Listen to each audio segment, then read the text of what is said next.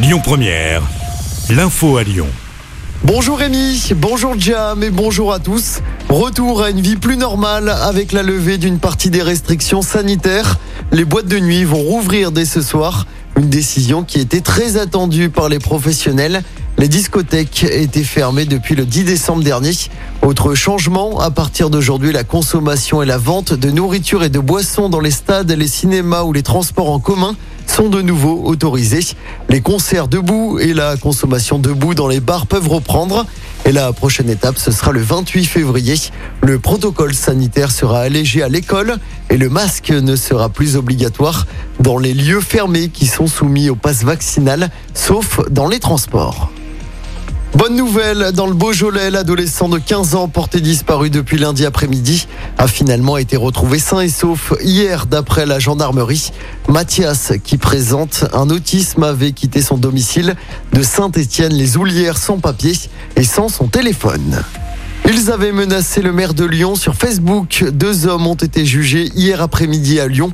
Selon le progrès, les deux individus s'en étaient pris à Grégory Doucet suite à la décision de la municipalité de retirer la viande des cantines scolaires.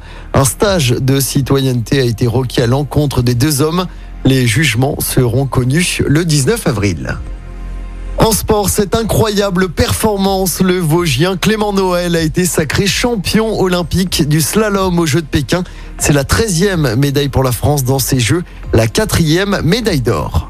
En basket, l'Asvel fait son entrée en lice en Coupe de France. Ce soir, les Villeurbanais affrontent Vichy Clermont, club de Pro B à l'Astrobal. C'est en huitième de finale de cette compétition.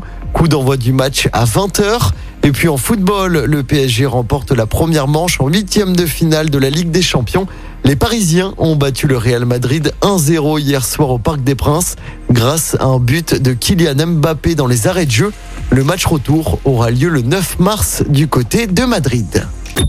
Écoutez votre radio Lyon Première en direct sur l'application Lyon Première, lyonpremière.fr et bien sûr à Lyon sur 90.2 FM et en DAB+.